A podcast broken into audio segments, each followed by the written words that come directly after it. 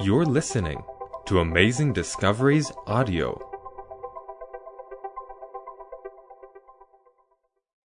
This is Dragon's Realm, Episode 5, with Eric Wilson.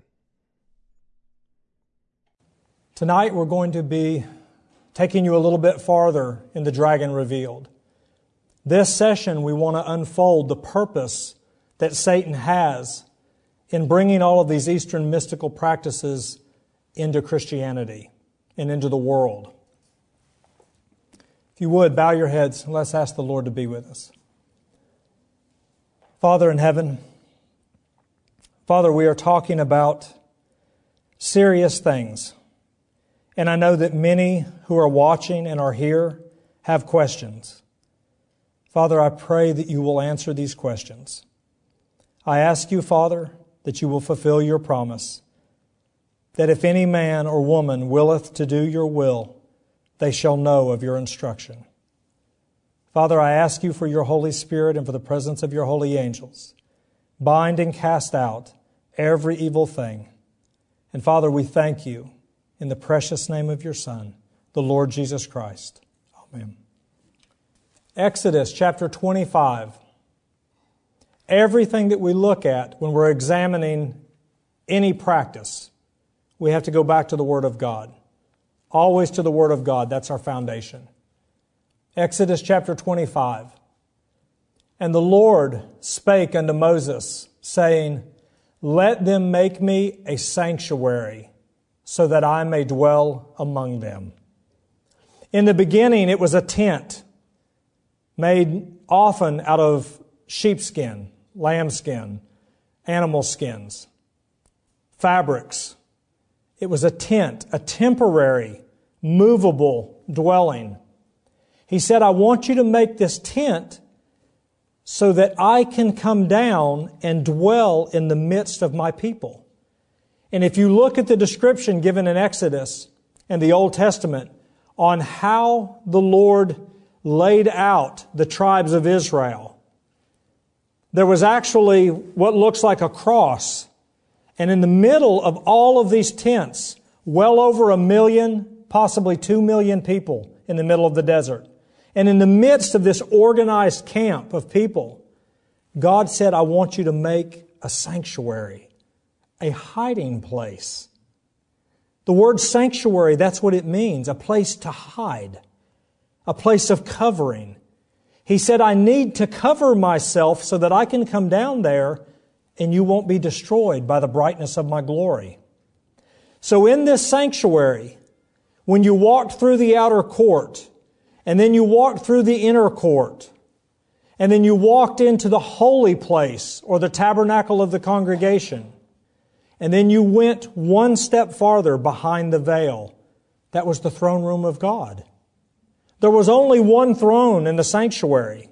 That was the Ark of the Covering, the Ark of the Covenant, with the two covering cherubs that overshadowed the mercy seat.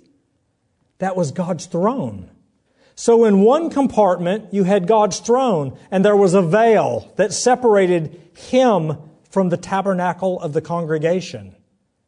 And that veil, they say, was between six to eight inches thick, and it had to be changed every year because of the blood that was sprinkled upon it.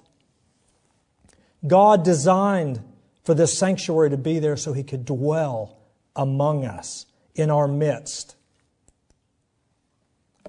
Second Chronicles chapter 6 verse 17 and 18. Listen to what Solomon said when he was building the temple. Not just a tabernacle made out of skins and, and, and linen, now it was going to be a solid structure that stayed in one place forever. He said, But will God in very deed dwell with men on earth? Behold, heaven and the heaven of heavens cannot contain thee. How much less this house which I have built? Isaiah 66, verse 1 through 2.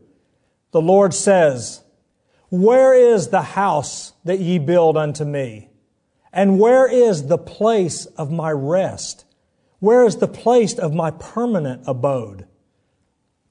For all these things hath mine own hand made, saith the Lord. But to this man will I look, even to him that is poor and of a contrite spirit or mind, and that trembleth at my word. So God said, This is where I really want to dwell. Not in a, a tent out in the middle of the camp, not in a, a building made of stone.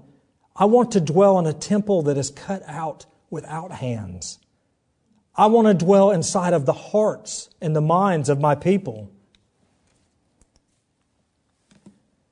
Since the fall of Lucifer from heaven, he said, I want to be like the Most High.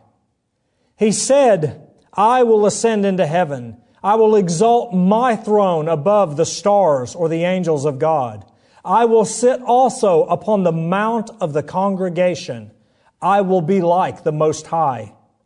Many years ago, when my children were both young, my son and my daughter were there one day, and we were reading about the mountain of God. And if you look up that in, in a eSword or a Strong's Concordance, you'll see that phrase used throughout the scripture. The mount of God, the mountain of the Lord. And they asked me, they said, Daddy, what does that look like? And I asked my children, I said, draw me a mountain. You can ask any child to draw a mountain. Do you know what they'll draw? A pyramid.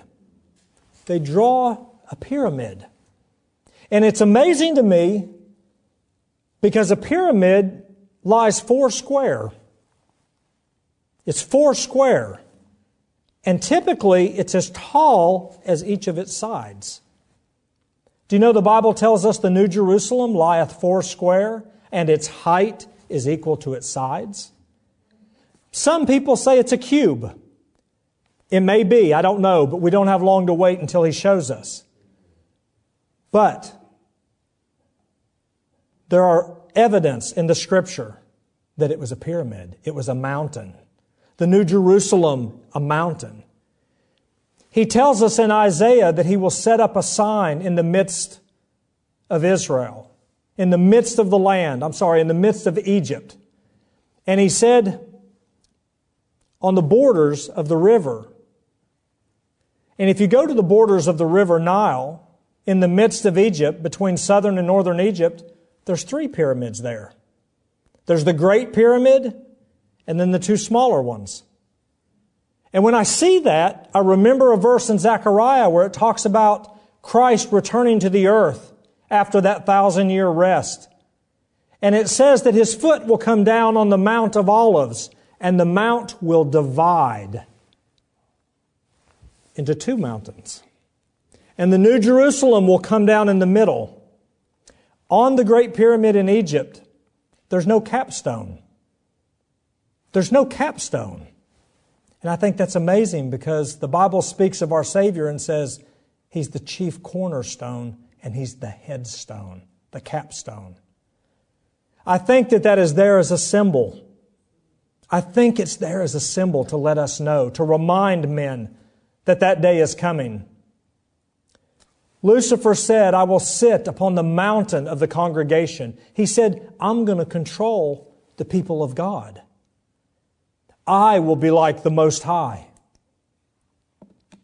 In Daniel chapter 9, verse 18 and 19, listen to what Daniel pleads.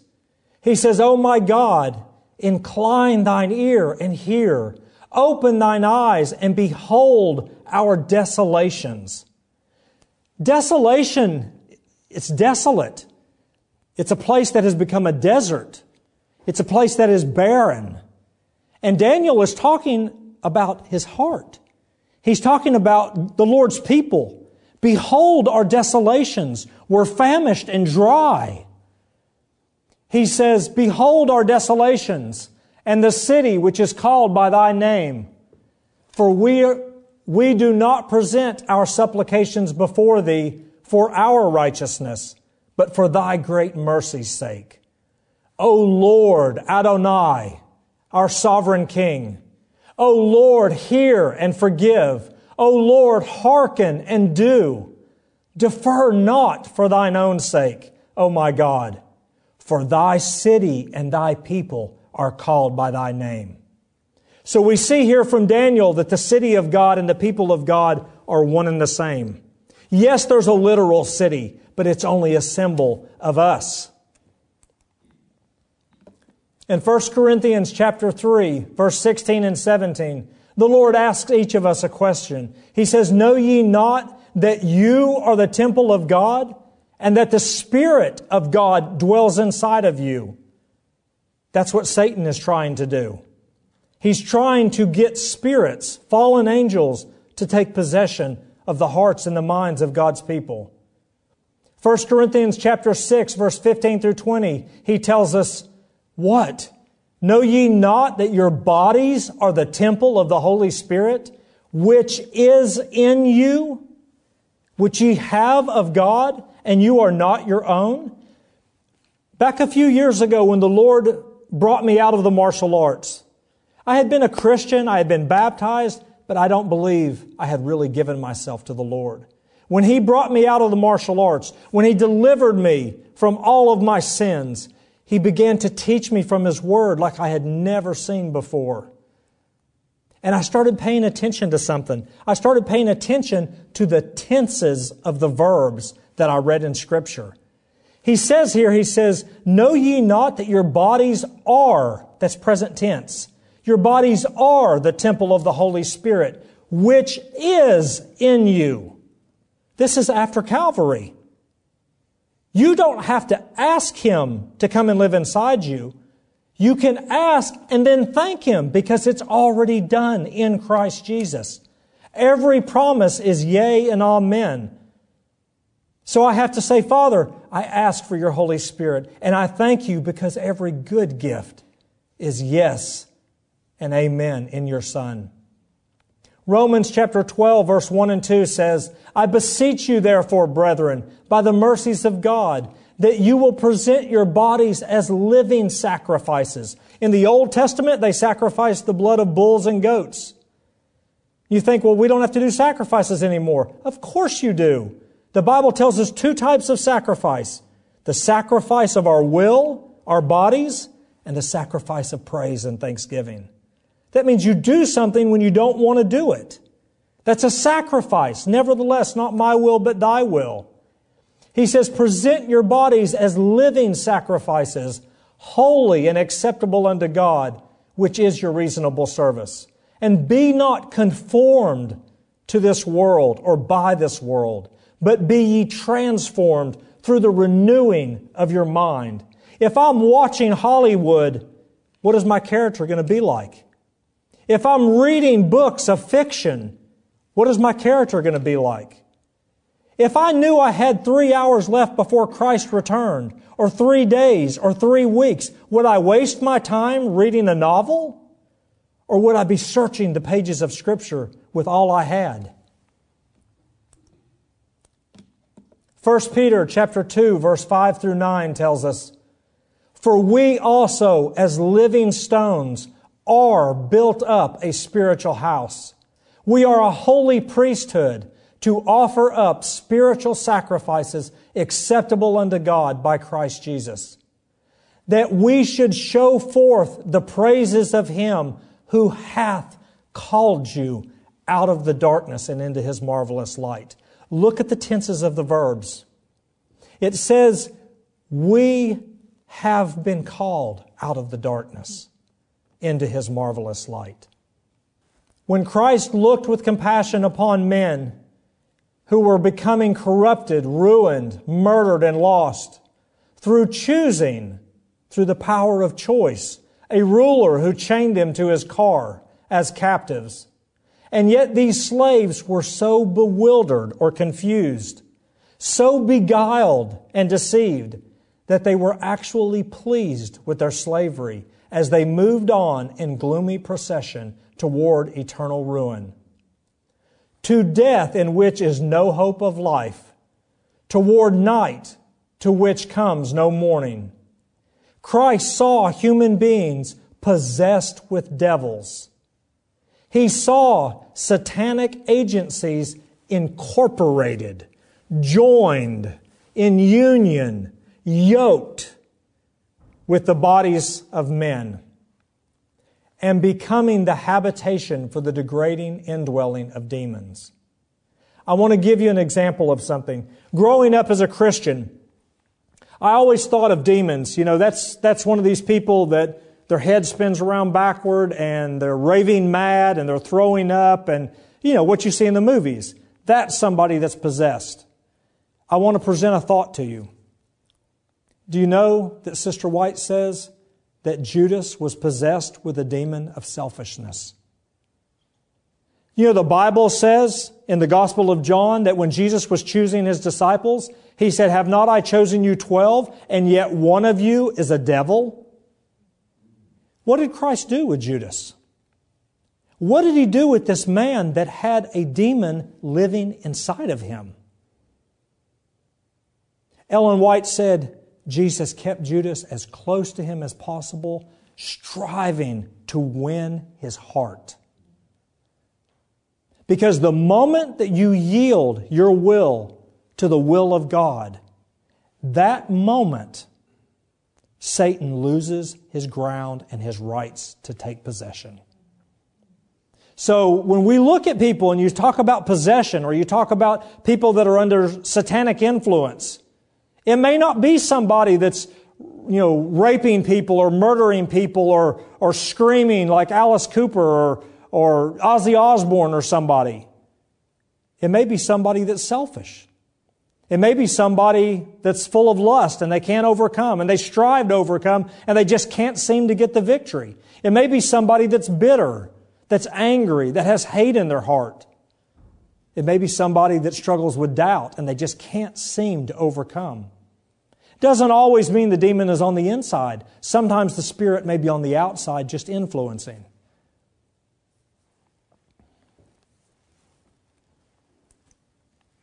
Listen to this next statement.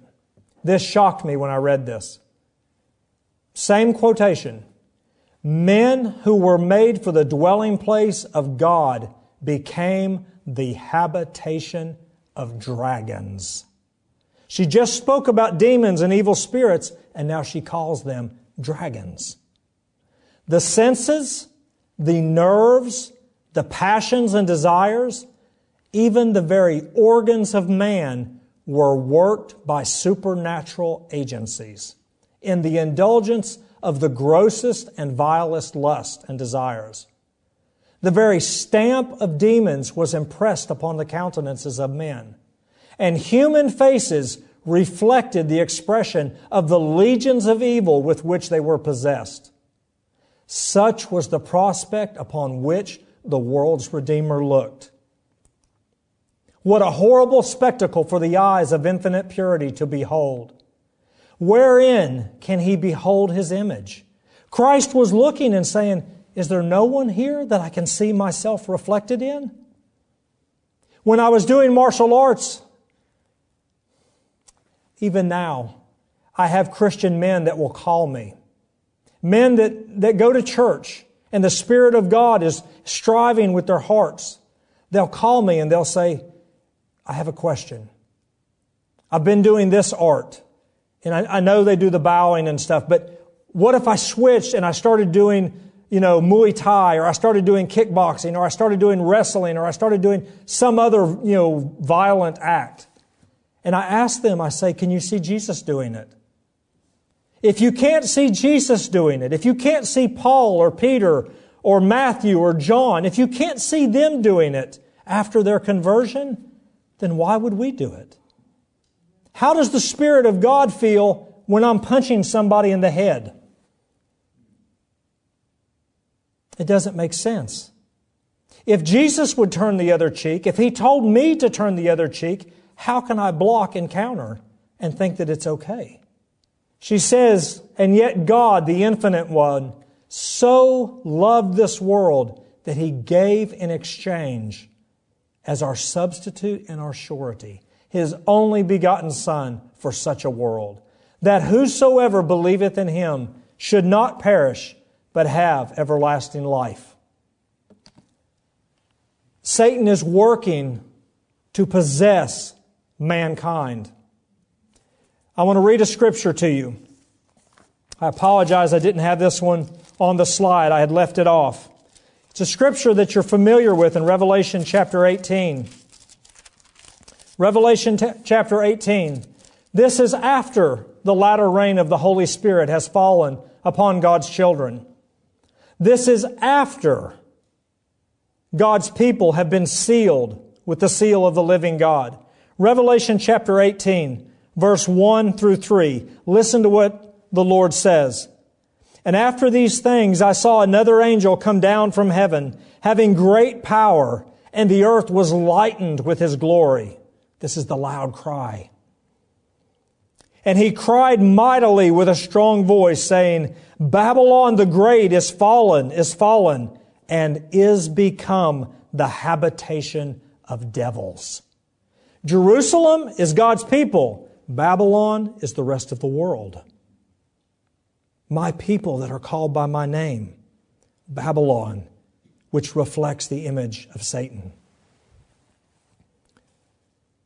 Babylon is fallen, is fallen, and is become the habitation of devils, and the hold of every foul spirit, and the cage of every unclean and hateful bird. The Holy Spirit is represented by a dove. Isn't it amazing that the Lord uses birds, fowls, unclean fowls, to represent the fallen spirits? Do you understand what this is saying? It's saying that in the end, when, when that moment of probation is closed, when the door of the ark of safety is shut by the angel's hand, and every soul has made their decision either for Christ or either for Satan. Every soul will either be possessed by the Spirit of the living God or they will be filled with the spirits of Satan, with fallen angels. There was a movie that was released a few years ago and it was based on, uh, on a story, on a comic book. There's video games now. There's comics that children are watching. Their parents go, it's just a cartoon. It's, it's make believe. It doesn't matter. The name of this movie was called Avatar. Sometimes when I'm watching movies now, since the Lord has brought me out, if I'm seeing a preview, I don't watch Hollywood movies anymore, but when I see a preview and I see a name like Avatar, I think, People in Hollywood didn't just sit around and, and let's just try to make up a name. They look for names somewhere. The word avatar is a Hindu Sanskrit word.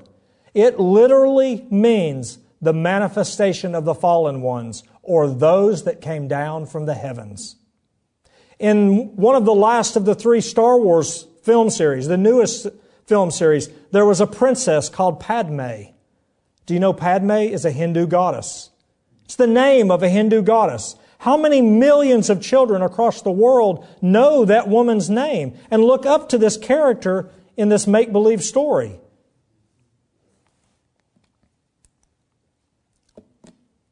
Second Corinthians chapter 6 verse 6 through 14.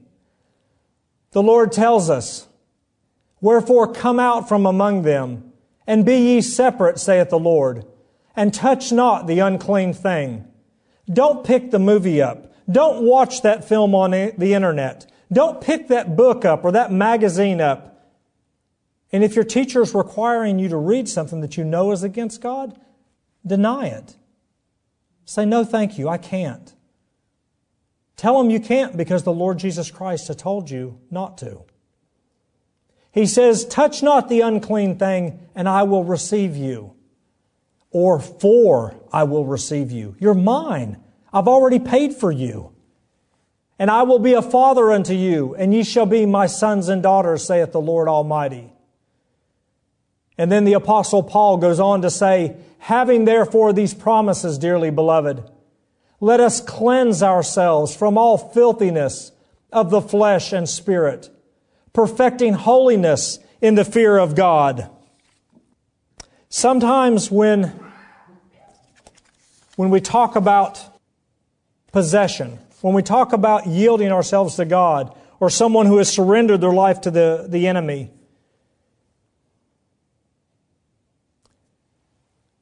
about eight years ago, I received an email. The Lord had just begun reaching my heart. I had given my life back to the Lord. I told him, I'm willing to do what you want me to do. I'm still teaching martial arts, but I'd quit teaching energy. I wasn't teaching chi or ki or prana. I quit teaching bagua. I quit teaching tai chi. I quit teaching the kung fu as far as the energy part of it was there. I was trying to do just the physical. And the Lord knew where I was. He was taking me one step at a time. And a person sent me an email. To this day, I don't know who it was. But on this email, there was a link to two films. It was a clip, just a 10 minute preview of two films done by uh, a ministry called Good Fight Ministries. Now, these films, we've also seen something similar done by Little Light Studios. If you don't watch Hollywood, I recommend watch them from Little Light Studios. But if you are watching Hollywood every week, watch the one from Good Fight Ministries first.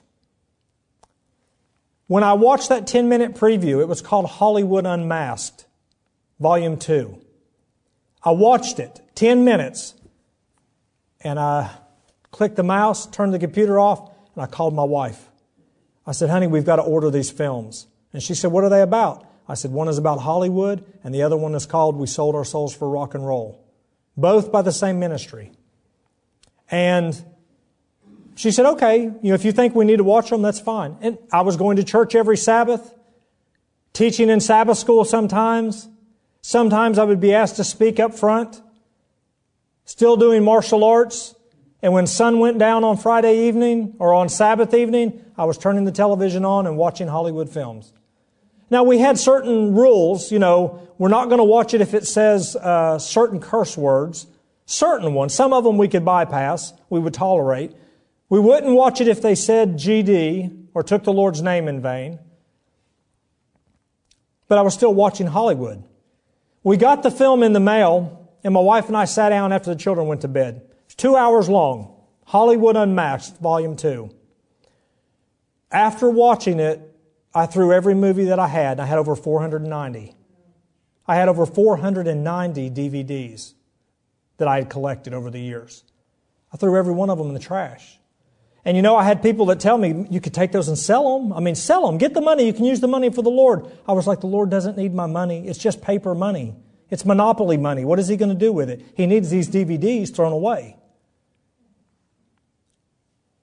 When you watch these films, and Little Light Studios, their film reveals the same thing. They interviewed, they interviewed, they showed uh, 60 Minutes interviewing Hollywood stars. People like Oprah Winfrey, Robin Williams, Denzel Washington, Keanu Reeves. And these Hollywood stars told where they got their power to act. They told them, I can't act that part. And I remember 60 Minutes in the interview, he asked, he said, How did you do that then? And Denzel Washington said, I went into my room and I knelt down and I prayed to the spirits. And I asked them to come into me. Oprah Winfrey said the same thing in the color purple. She said, The spirits, I asked the spirits of that character to take possession of me. And then I didn't have to act anymore. They did the acting for me. There are untold thousands of Hollywood stars that have been taken by a snare and they don't even know it. Marilyn Monroe, she talked in her diaries about the problem she had with demons. And everybody sees the pictures of her, what a, a, glamorous and fabulous woman she was, and she was so beautiful. And you see the photograph of her on her deathbed, and you th- on her deathbed, and you think, "Oh my, Father, forgive them; they don't know what they're doing." And then we watched the video called "They Sold Their Souls for Rock and Roll." And I, like I said, I do not recommend these videos. If you're not listening to rock and roll, don't watch it. It's it's it's rough. But for somebody that is watching it and listening to that kind of garbage, that type of music and filth, sometimes it takes something that startling to wake you up. And I have to tell you, I watched the Hollywood film, I can't watch it anymore. Even though it's exposing the darkness, once you know what darkness is, you don't have to go back and keep looking at it. Do you understand? I can't watch that anymore. I tried to watch it with, uh, with some people, and I had to just keep turning my eyes. They wanted to see it because they had never seen it. I couldn't look. I just kept praying for them that the Lord would convict them. what the Lord did in my life when He was bringing me out of the martial arts, He was also taking the Hollywood out of my life. He was taking those spirits that had possessed me. And I, I mean that with the utmost clarity. He was setting me free from that which had taken possession of His temple. A lot of times, people are afraid to talk about demons. We don't need to glorify wickedness or evil. But look through Ellen White's writings. Type in the word demons or devils and read what she has to say. Read the admonitions that she gave to other men of God of our faith when she told them to go and help dispossess one of our pastors. I remember the day when the Lord first revealed to me what was going on in my life in the martial arts.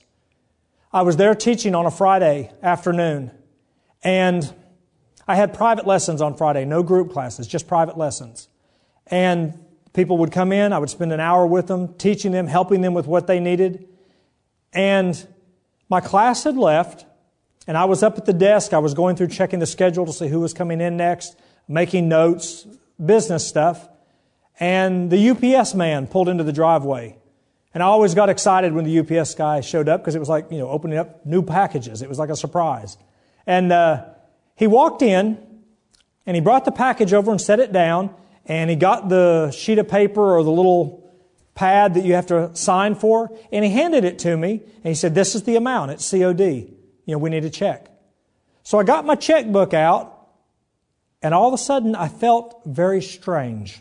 I can't, I can't put it into words what I felt. But I saw myself start filling the check out. And while I was watching my hand write the check, I realized that I was in the back seat of the car.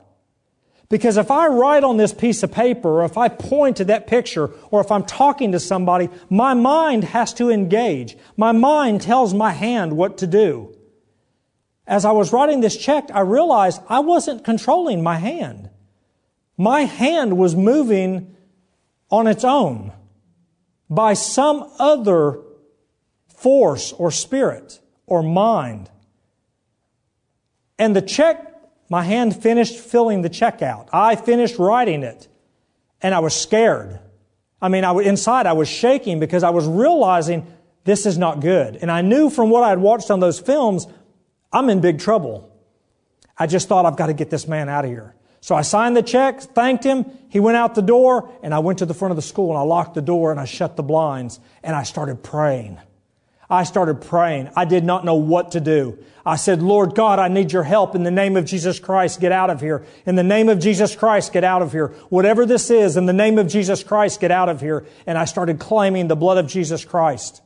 And I did that for probably 30 minutes before it left. I want to tell you something. There's no weakness in the name or in the power of Jesus Christ, but it takes faith to move mountains. It takes faith to cast out a sin or an evil spirit that's influencing a life. It takes faith, and faith only comes by one thing by the Word of God. So that means if you're struggling with a sin or you're struggling with an evil influence, if you're struggling in some part of your life, you go to the Word of God and find the promises that fit your case and you write those down, type them out, put them on a piece of paper, and you read them out loud over and over and over again. Begin by reading every promise you can find on the love of your Father. Begin reading what happened at the cross, what was done for you and I in Christ Jesus on Calvary. Begin reading that and your faith will grow. For the Bible tells us that faith worketh by love. You must know that God loves you and that it is His, it is His utmost and greatest desire to set you free from whatever it is. As the Lord was pulling me out of martial arts,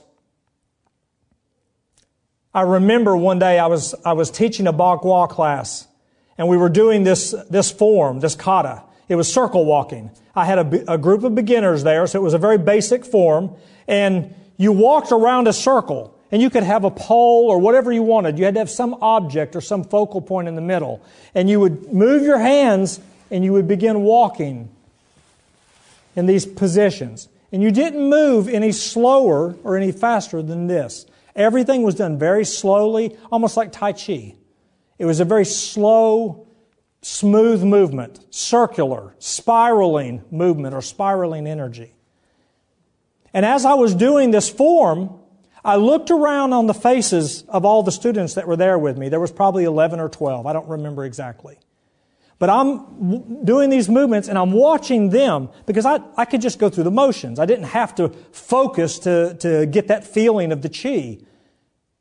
And I was watching them and we had been doing this for 20 or 30 minutes and every one of them was drenched in sweat and they weren't moving any faster than this.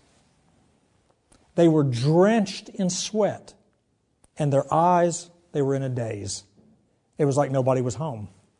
And I smiled to myself because I thought, they're getting it. They're touching energy. They're getting their first taste. The Lord brought me out of that, so I quit teaching all the, the chi and the energy arts, and I went home one night, and I remember I was still battling with certain sins in my life. And when I was looking for how to get free, I was looking for somebody that could tell me how to get free. I found website after website that talked about freedom in Christ and victory in Christ. And they kept making reference to a book called Breaking Generational Curses and Pulling Down Strongholds by a pastor, Vito Rallo. He's a man of God and a dear friend. Not of our faith, but I have no doubt this man knows the Lord. In this book, he was sharing how to claim the promises of God.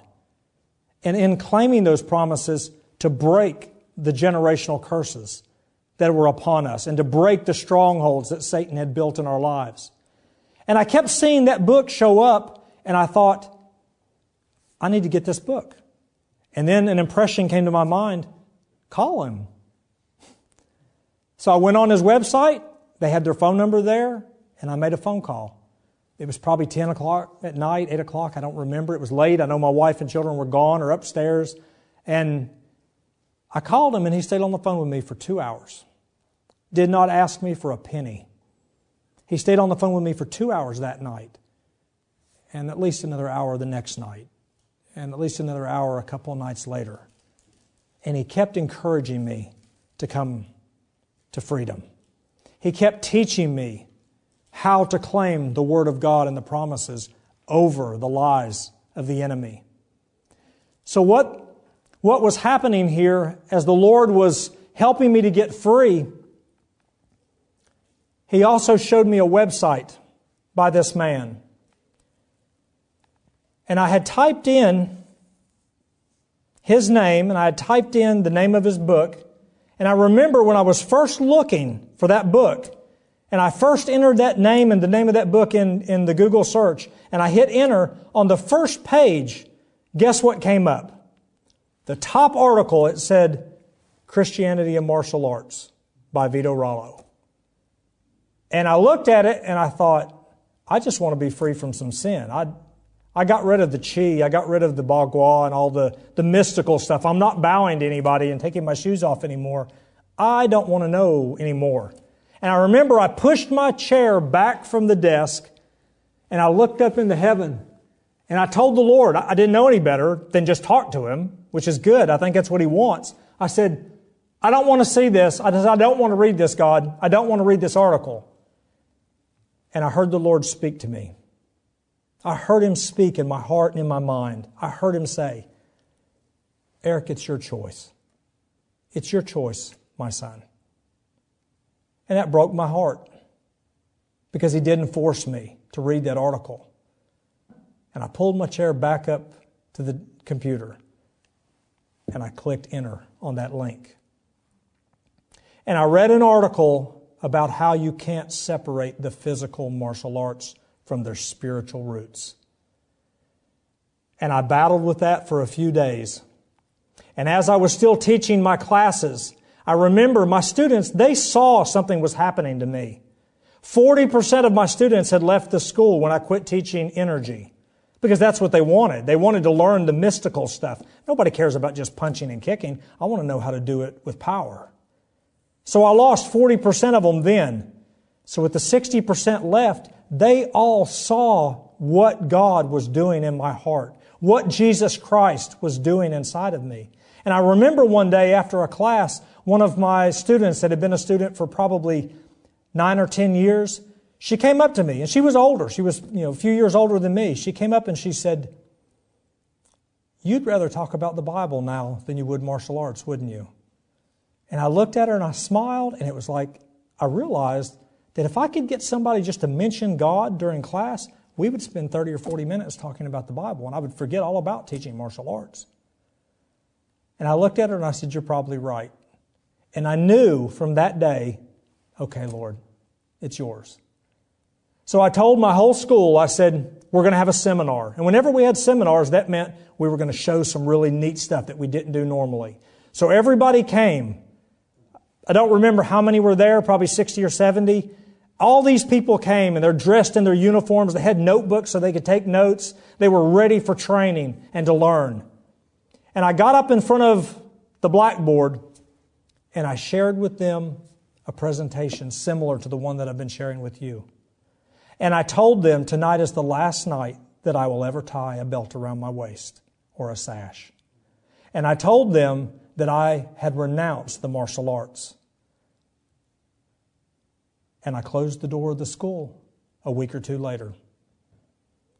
Now, my wife was scared my wife was scared. I mean, you know, the Lord was bringing us back together. We weren't, we hadn't tied the knot yet, but He was bringing us back together. And she was like, you know, you're going to quit? What, I mean, that's your livelihood. You've done that for 24, almost 25 years. You just, you're going to just quit? What are you going to do? And uh, I said, I don't know. I said, but God told me to stop. I'm stopping. And I took everything home. We got rid of the school, got rid of the building, and I had boxes full of all the books and boxes full of all the pictures, all these pictures that I had up at the school, thousands of dollars worth of stuff from the martial arts. And my wife said, What are we going to do with all this? I said, Well, some of it I need to save. I feel like I need to save it because one day I want to be able to share these dangers and I'm going to need this stuff to help. So I waited for a little while. And a few months passed, and the Lord came and He knocked on my heart. And He said, Eric, He said, why are you saving that stuff? If you need a quote, you can find thousands of them on the internet for free. Throw the stuff in the trash. And I remembered something. In the Bible, in the Old Testament, when God would send His people into the pagan countries, He would tell them to burn with fire the pagan high places, burn their idols in fire. So we built a big bonfire in my backyard. And my son and daughter thought this was the greatest thing in the world. My wife was scared. She was like, it's a little bit big of a fire. But I remember I threw all these books in there, all these videos that I had, threw the pictures in there. Um, I took the certificates of the ranks I had made and I photocopied them. And I took those certificates out there and I put those in the fire. And you know, a certificate's just made out of parchment paper. I remember when I put the black belt certificate in there, the first one that I had received, it took almost 10 minutes for it to burn. It's a piece of parchment paper. It sat there and it sizzled and it smoked, and this was a big fire. It would not burn. And I kept praying and praising the Lord. I said, Greater is He that is in me than He that is in this world. I am more than conqueror through Him that loves me. And then I took the belts and the sashes and I threw them in there. And I got to the black belt and I put it in. They're made out of, of polyester, sometimes mixed with cotton. That black belt sat there for probably 25, 30 minutes and burned. And then a day later, I had one of my students call and he offered to pay me $50 for my belt. I said, What are you going to do with it? It's not like you could wear it. What are you going to do with it? He said, I just want that belt. And I realized then Satan wanted to pass that spirit on. If that young man had taken that belt, the devil would have had rights to influence his life. He wouldn't have went into him, but he would have had rights to go into his home. I want to share with you the most important part of the story. Malachi chapter 4, verse 5 through 6. When you go home tonight, read Malachi chapter 4 and look up what Ellen White had to say about Malachi chapter 4. It will surprise you. It surprised me. He says, Behold, I send you Elijah the prophet before the coming of the great and dreadful day of the Lord. That's now. Last days. And he shall turn the heart of the fathers to their children, and the hearts of their children to the fathers. Do you know what that means to turn the hearts of the fathers back to the children and the children to their fathers? I looked that up and I went back to the Old Testament. And do you know that every, almost every place that I looked up fathers and, and sons and fathers and children, almost every place, it was so that the fathers would teach the children God's laws. That was the whole purpose, was to raise up your children knowing the paths of righteousness. This was me teaching my children when they were young. And it was funny because I still wasn't out of the martial arts.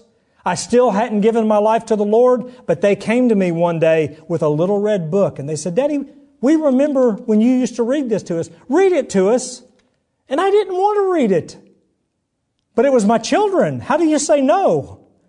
And I started reading those words, and it was like conviction was just coming to me.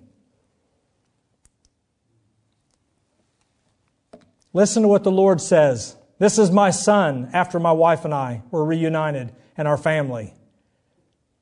That our sons may be as plants grown up in their youth. And that our daughters may be as cornerstones polished after the similitude of a palace. Do you remember when Jesus said, I go to prepare a place for you? That place is a temple made without hands. It's us. That our daughters may be polished after the similitude of a palace, after the likeness of the most beautiful place you have ever seen. For the Lord shall comfort Zion. He will comfort all her waste or desolate places. That means your home, your marriage relationship with your spouse, your family. He will make your wilderness like Eden, and He will make your desert like the garden of the Lord. If you're interested in this, send me an email because I've got promises from Scripture that I had never seen before. God promised, I don't want you to get back together with your wife just because it's the right thing to do.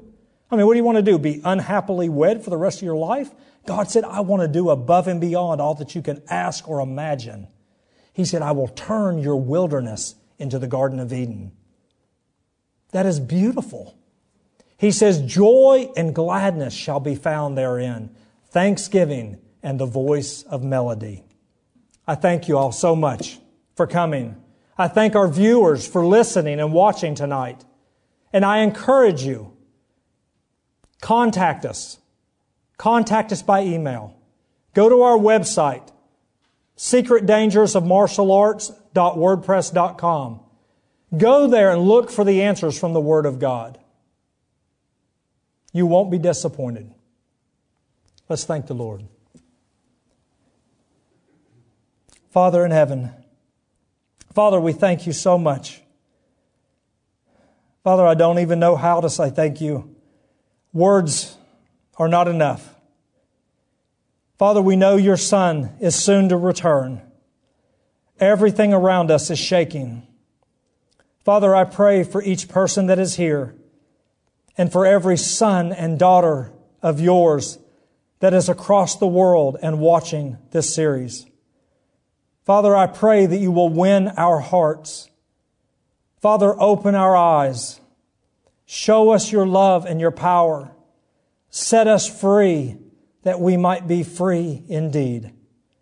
And Father, I thank you for doing this, for you have promised in your word that your word shall not return unto you void. In Jesus' name, amen. If this episode impacted you, please share it with others. Amazing Discoveries is a donor supported ministry to help us keep producing content like this, visit amazingdiscoveries.org. And, as always, You can find the visual presentation of this episode on adtv.watch.